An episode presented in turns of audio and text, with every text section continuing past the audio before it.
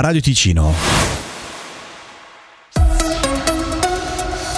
Ben ritrovati dalla redazione. 50.000 palestinesi sono passati ieri seguendo le istruzioni dell'esercito israeliano dal settore nord a quello meridionale della striscia. Lo ha affermato il portavoce militare Daniel Agari, secondo cui il corridoio umanitario sarà messo a disposizione ancora oggi a beneficio di quanti vogliano lasciare la zona dei combattimenti. Il Cairo sarebbe vicino al raggiungimento di un accordo per una pausa umanitaria a Gaza e il rilascio di ostaggi, a segnalarlo l'emittente egiziana Al-Qaeda, lo ha riferito il quotidiano israeliano Haaretz. Voltiamo pagina e andiamo al Ticino, un numero chiuso per gli infermieri che prestano privatamente cure a domicilio.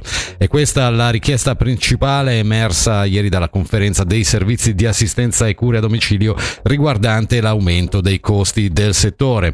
Nell'eccessiva presenza di operatori pubblici, eh, privati e indipendenti, nei volumi di prestazioni non giustificabili e nella mancanza di governance sono stati individuati i principali colpevoli della situazione.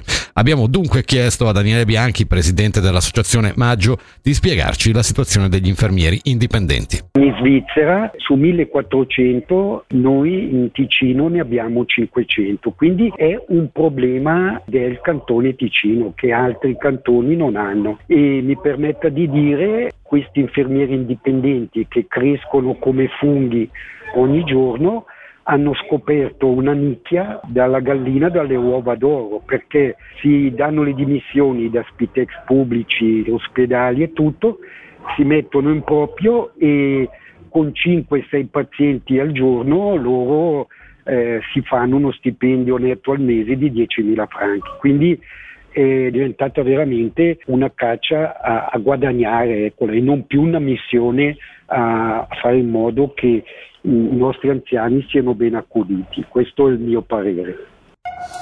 La meteo oggi molto nuvoloso, nell'Alto Ticino prime deboli precipitazioni attorno a metà giornata, in graduale estensione a tutte le regioni nel pomeriggio, temperatura massima 9 gradi.